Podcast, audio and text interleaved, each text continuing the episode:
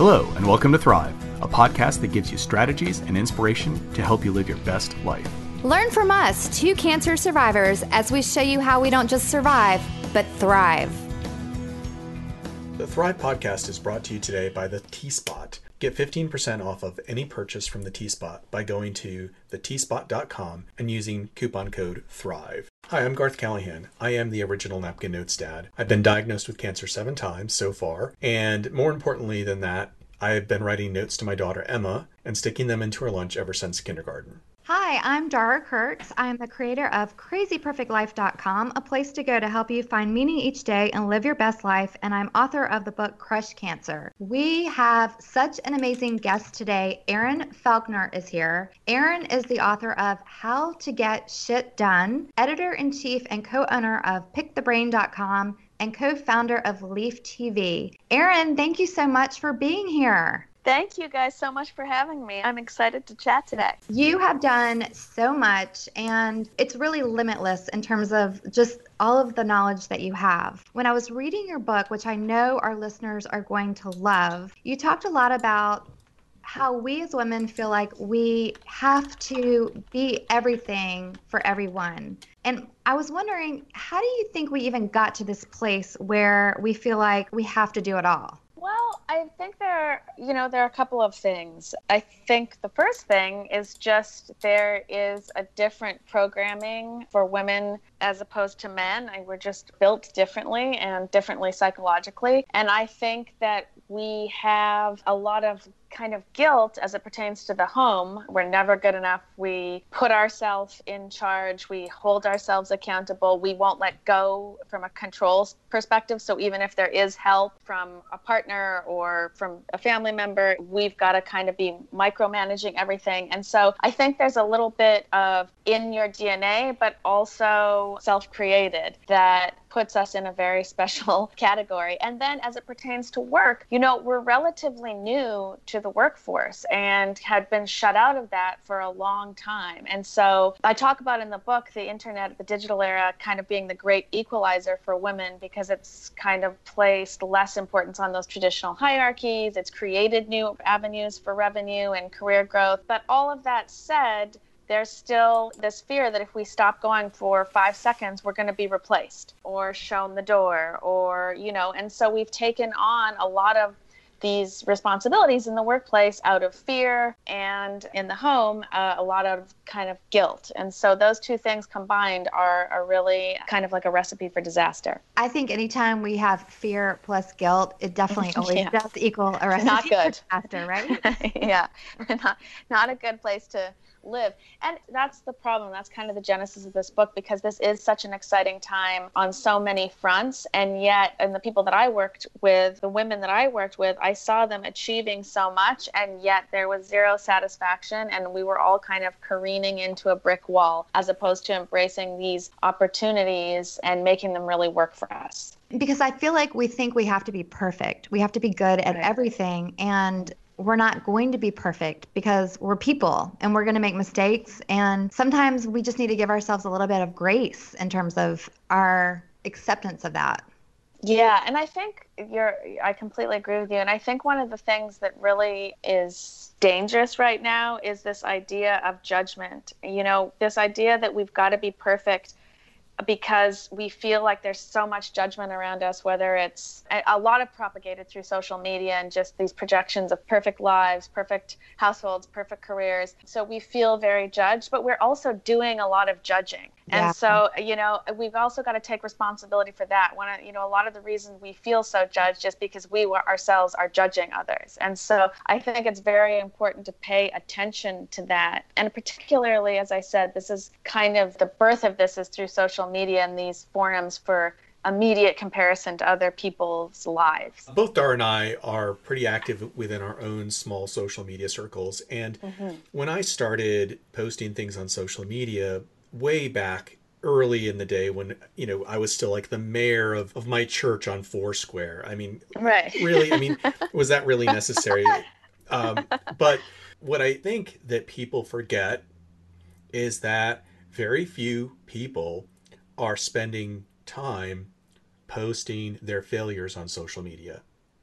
You know, you see everybody's Instagram posts with their perfect Halloween costume and their perfect dessert that they made and their perfect mm-hmm. backyard fence that they built, but people neglect to post how many times they made an awful looking cake mm-hmm. or how many iterations of their Halloween costume did they have to go through, and then they finally ended up just going to buy all of the parts and put them together. Right, right, yeah, exactly. It's a very skewed version of reality, and unfortunately, and, and... it's what our kids are growing up seeing, and that just mm-hmm. is a mm-hmm. whole nother level of creating these people that feel like and they're so they're teenagers which means they're so impacted by what they see already. And their level of feeling like they need to be perfect is just great. Right. And i think we're seeing the results of that. In yeah. teen, teen anxiety is up Yes. So high. And then, of course, now the anxiety and the depression is up in teens. And so, what is in, up in tandem? Prescriptions being written to try and cure these things. So, the cycle is not great. It's funny, there was a big article in the New York Times that it came out just a couple days ago where they interviewed some of the top executives from Google and Facebook. I don't know if you guys read this from mm-hmm. Google and Facebook and talking about what screen time does for kids and it's pretty scary. yeah, it is scary. Definitely. Well, getting back to talking about judgment, you know, I've kind of learned this about myself. Like the older I get, I've noticed that when I'm around someone and I feel like they're judging me, I almost just want to flee. Like I don't even want to be mm-hmm. around anyone that I feel is judging me. And my tolerance for it, I feel like has even gotten, it's decreasing maybe the older I've gotten and even maybe the more aware I am about mm-hmm not having to surround myself with people that I feel like are just judging me, not because they want to elevate me or help me, because they, they want to point out my flaws. They want to find what they can find that isn't working. Yeah, one of the things I talk about in the book is it's critical to analyze how you're spending your time, you know, how much time you're giving away in the day. And I talk a lot about how to do that. But the second part of that, and just as important, is not just how you're spending your time, but who you're spending your time with. Because it is the people in your world, you know, they say you are the five people you spend the most time with. The thing is, we don't spend a lot of time analyzing what these relationships are bringing us or what we're bringing to these relationships over time. So, a lot of these relationships are just very dialed in. I think it's very important that you have been conscious enough and kind of self aware to understand that there are certain influences where you feel judged and you're starting to minimize those experiences because those experiences do a lot of damage over the long haul towards your esteem, towards your energy levels, and just generally the stuff that makes you feel good or bad. And some of these relationships, unfortunately, turn to the negative. You know, people need to make you feel bad to make themselves feel good because they don't feel good. And that's just one example. But just judgment situation is a great example of that because there's so much of it going on. So you've got to be aware of how you're being treated and how you're allowing people to treat you and then make decisions about that. There's so much wisdom in your book. And one of the things I loved that you talked about is zeroing in on three areas of your life where you really want to excel. And I'd love for you to kind of walk our listeners through that because you really basically say, look, you're not going to be good at everything. So let's just find three things that you really want to focus on and be good at those things. Mm-hmm. Yeah. So one of the things that happens are, you know, when people start out on careers, you could go to university and you decide at, you know, 18, 19 years old, this is what I want to do for my life. Then you get an education and then you just keep going on that track and you never really check in hey, is this still cool? Is this still what I want to do? Like, if you think about it from like 18 to 25, you've done so much growing and discovering who you are that your career trajectory or what interests you in life or what you want to spend your time on is apt to change. But the fact of the matter is, a lot of people just spend that time right before they go to university or they're going to embark on a career of taking that time. What do I want to do? What do I want to do? And then once you've decided on, you kind of stop. I think that's a real problem. So what I encourage everybody to do is stop what they're doing basically right now and analyze where am I? How did I get here? Am I happy here? And where do I ultimately want to go? Go. And once you take the time to do that and start answering those bigger kind of tough questions, which I have like workbook sections in the book that you can kind of guide you through that whole process, you're probably going to feel pretty overwhelmed because there's a ton of stuff you're doing. You don't like most of it. And so, how do you kind of carve out a path of fulfillment and satisfaction for yourself? So, the next thing I talk about doing is once you've understood, kind of got your bearings of where you are and where you want to go, I suggest doing a seven day time tracking challenge, which basically just entails writing down every single thing you're doing from morning to night for seven days. And at the end of that seven days, when you've got that kind of chart of how you spend your time and you pair it up with where you want to be, your jaw is probably going to hit the ground when you mm-hmm. realize how much time you're giving away on helping other people's agendas move forward. So it's daunting to start to get an agenda for yourself that makes sense. And so I talk about choosing three big things. It doesn't have to be three. Three feels balanced and makes sense for me, but maybe it, it's four for you or I would not do more than five. Three is the number I came up with that makes sense. And you try and choose one thing in the three big buckets your personal life, your professional life, and then something to do with relationships. And choose, again, these aren't laid in stone, but this is a general guideline. Choose one big thing that really means something to you in all of those categories and start working towards it. And so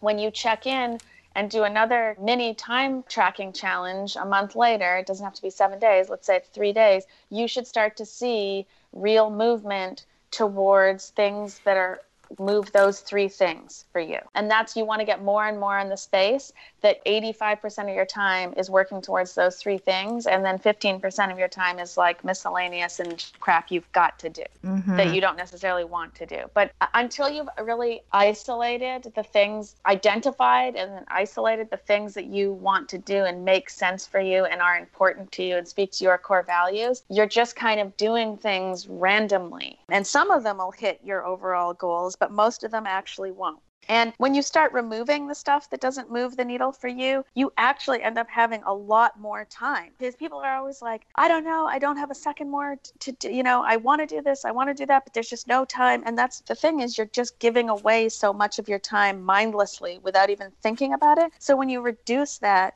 you actually find a lot of time that could be used to really make a difference for yourself. I love that so much. Do you think that the saying we can get it all or we can have it all, do you think that's actually accurate? Can we have it all? I hate that saying. I know. I, I, I, I your opinion. I don't even know. I don't even want it all. Exactly. That's boring. What Thank I always say to people, I, what would I do once I had it all? Well, then yeah. you have no purpose, right? It's uh, the pursuit of things that is interesting. It is and dynamic once you get everything, well, either you've set your bar way too low, you know what I mean, and you're never going to maximize who you are, or let's just say in this utopian world, like you just got it all. Now what? Now what? You know, exactly. so then what do you do? There's nothing to do. There's no, what's the reason for life? You have to take responsibility for yourself. Make some choices. Don't want all. All is general, right? Make some choices and stand behind them and go after them in a meaningful way. It's not about trophies. Do you know what I mean? It's about a process. Yes, 100%. And, and so you want to be obviously filling up your portfolio of a rich life and always contributing to it and pivoting. And so you attain something, but then you say, now let me get this experience to be fuller. And how do I do that? And how do I make it? And then you achieve that. Now, how do I make it fuller and more dynamic? So it's not about like ding, ding, ding, ding, ding, I got it. You know what I mean? That's the yeah. wrong mindset. I love everything that you just said. And Garth and I believe it, it's so important to keep growing and to keep mm-hmm. letting yourself explore new things and, and have new challenges. And we meet so many people that, especially once they become grown ups, if you will, we we somehow feel like we don't get to do that or we don't give ourselves the time to do that or the permission to do that or fear gets in the way. And mm-hmm. that's why i think your book is so important for our listeners to really know about because we want you to make the most of every single day of your life. And a lot of the tips and tools that you have put in your book Erin are really there to help people create that life that they are striving for. Yeah. Well thank you so let's talk a little bit about technology mm-hmm. because mm-hmm. in your book you talk a lot about different technology hacks and you know i'm just going to tell you so, this so dara I, I, I really have to i have to kind of break in here I, I find it hilarious that you're the one who who started know, down right? this this track Okay. of conversation. I'm just going to say this right now because I thought I actually thought about this while I was saying that. So Garth and I met last week. We're leading a beautiful retreat this coming weekend at this amazing space, and we were kind of meeting just to kind of go over our final agenda, if you will. Garth turned to me, and when we were doing it, we were sharing. What was it that we were sharing, Garth?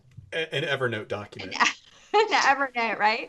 So I was having trouble. I was struggling with my Evernote. And Garth turned to me and he's like, Okay, Dara, I'm just going to say this. If there was a scale between one and five, with one being someone that just is horrible, and he used other words, but I'm just going to say that. with one being someone who is horrible at technology, and 10 being someone who's just like, you know, you can, I don't know, just invent amazing things. He's like, basically, you're a two. You told me I was a two. That- you know, I've really been thinking about that this week, Garth, because I wanna I wanna elevate my skills. well, you know what? So what was interesting to me through that whole dynamic conversation that we were having is that Emma has been Emma's Emma my is Garth's daughter. daughter. Mhm. Um, and so she's she's just turned 19 she's a freshman in college but she has been using laptops ever since she was in sixth grade in our school district we're very blessed that our students get issued laptops starting at sixth grade. Wow. Uh, yeah um, now don't you know let's not talk about the amount of weight that that adds to their backpacks.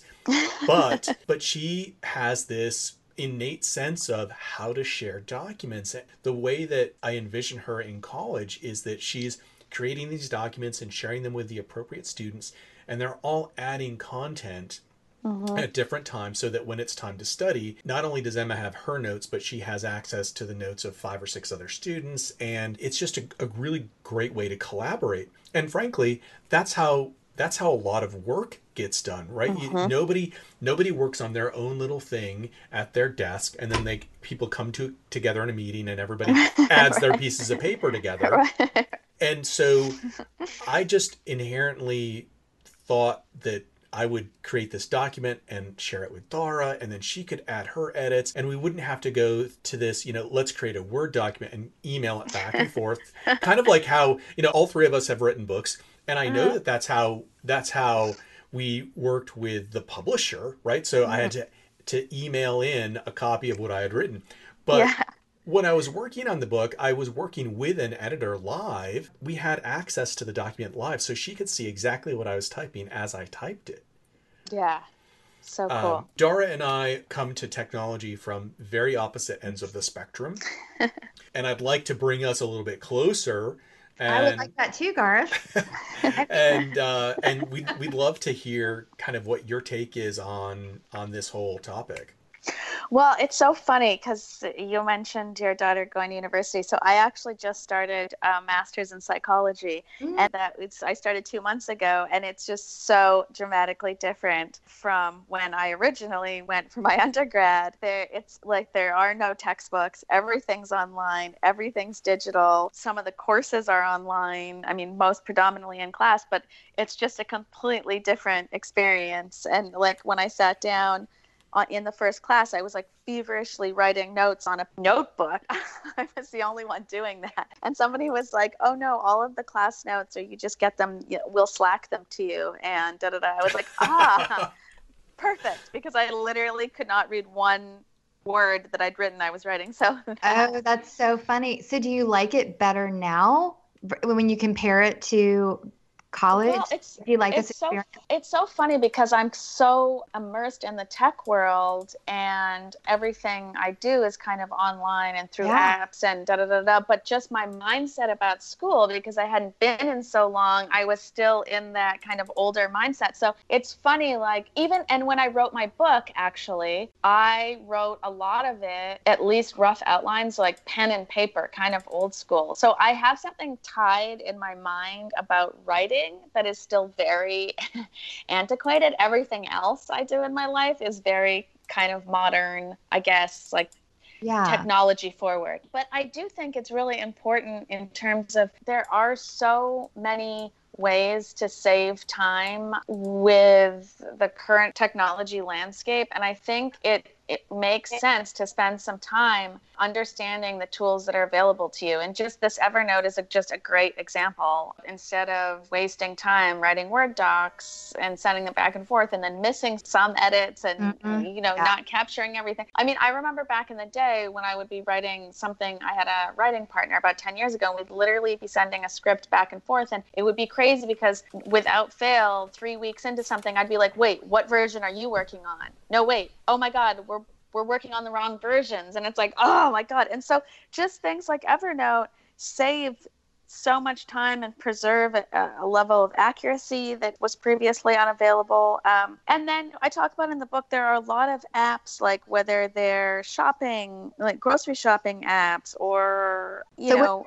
what, are your favorite? Give us like three well, your favorite technology hacks again, it's really personal to me. So I had to sit down with myself and say, God, what can I not stand doing? And for me, one example was grocery shopping. I have friends that like love going to the grocery store and they go up every aisle and they decide what wonderful meals they're going to make. And they, me, I just, I can't stand it. I hate the lighting. It's cold. I never know quite exactly what I'm going to get. So there's a sense of chaos. It just, the experience is terrible. So for me, when there's, I don't, in Los Angeles, um, I'm not sure if it's across the country, but I'm sure there's something similar. There's a there's an app called Instacart, and for five dollars and ninety nine cents, I order everything online and they deliver it to me. And I get a lot of feedback from people when I'm saying things like this, being like, "Yeah, but Erin, that's six dollars." and you know that adds up over time and da da da da and it is true that there is a fee for this but the way i explain it to people is but what is my time worth grocery shopping takes about you know let's just say 45 minutes for me so, what are those 45 minutes worth? Well, they're worth a lot more than $6. What can I get yeah, done in that 45 sure. minutes?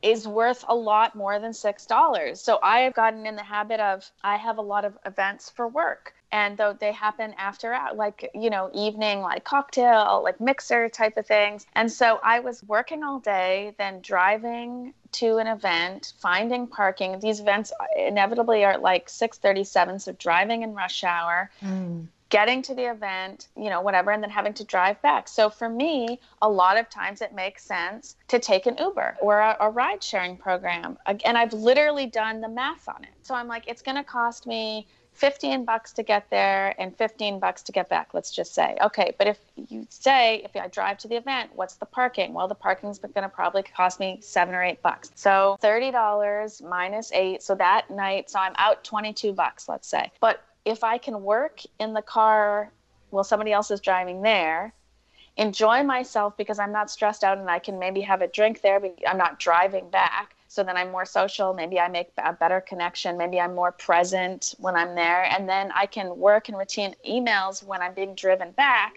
Well, that cost $22, but how much did I make?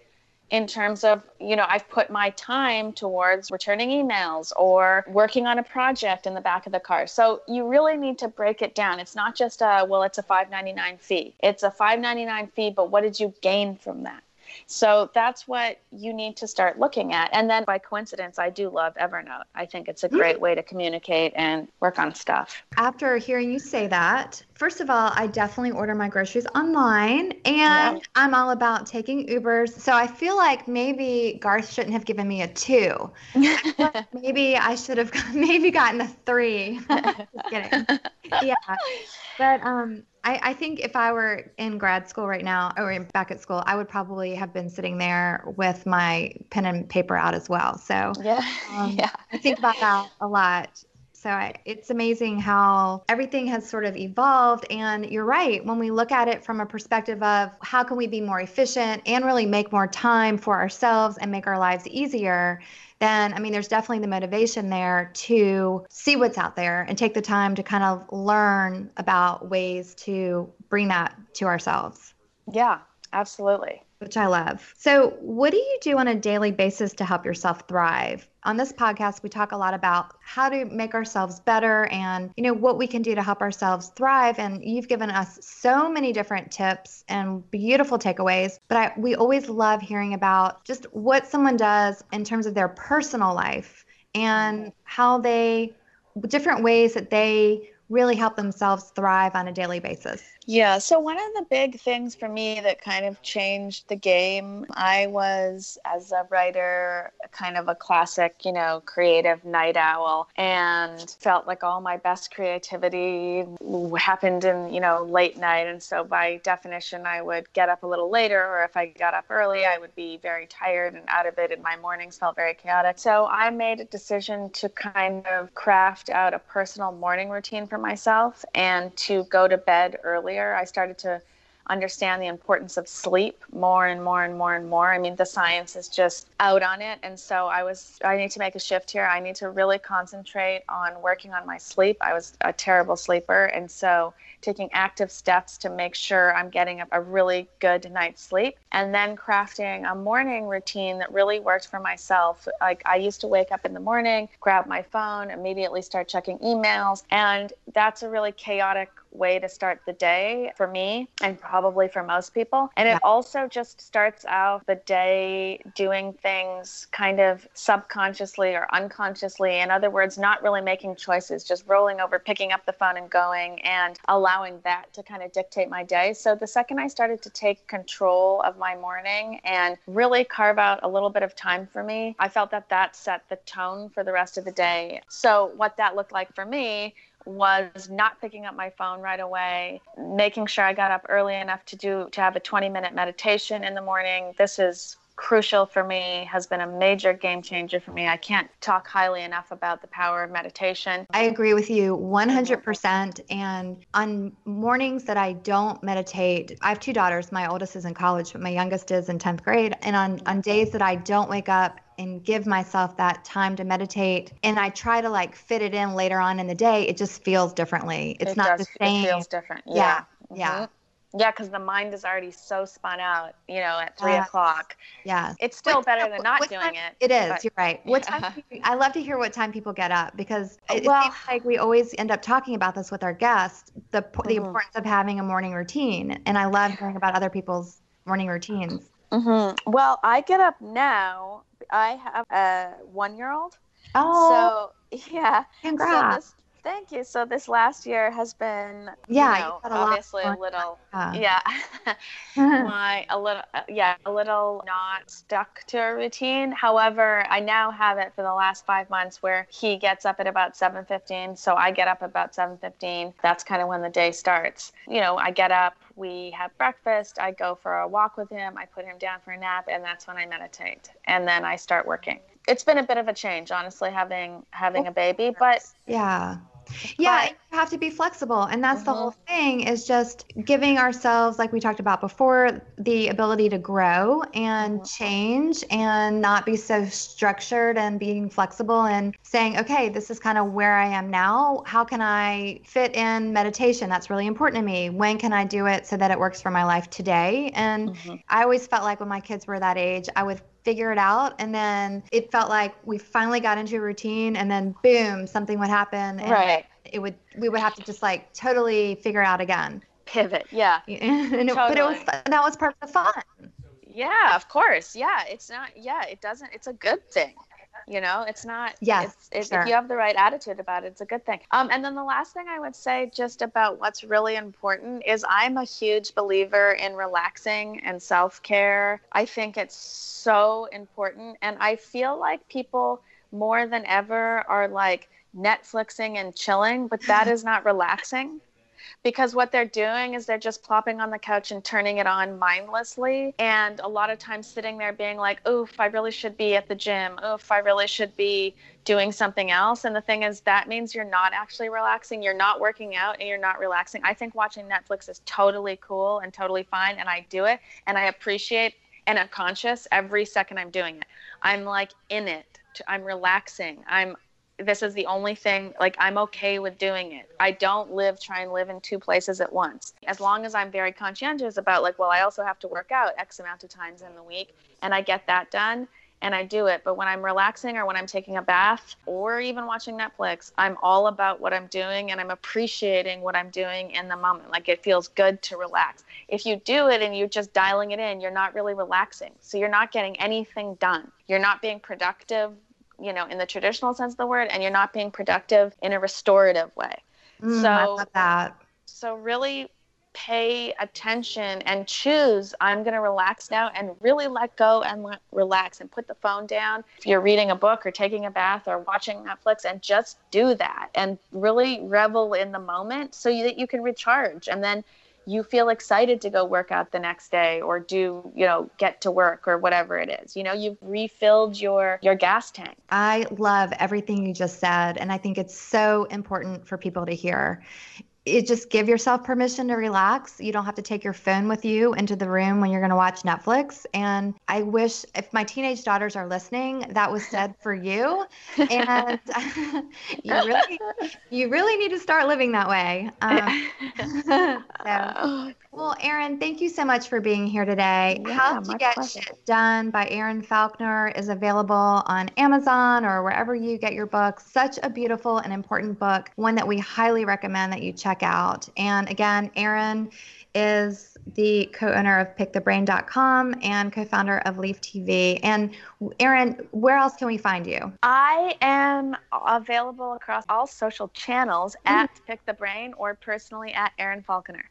Wonderful. Well, thank you again for being here. We are so appreciative. And I'm Dara Kurtz, creator of crazyperfectlife.com. And Garth is the Napkin Notes dad. And we will see you next time.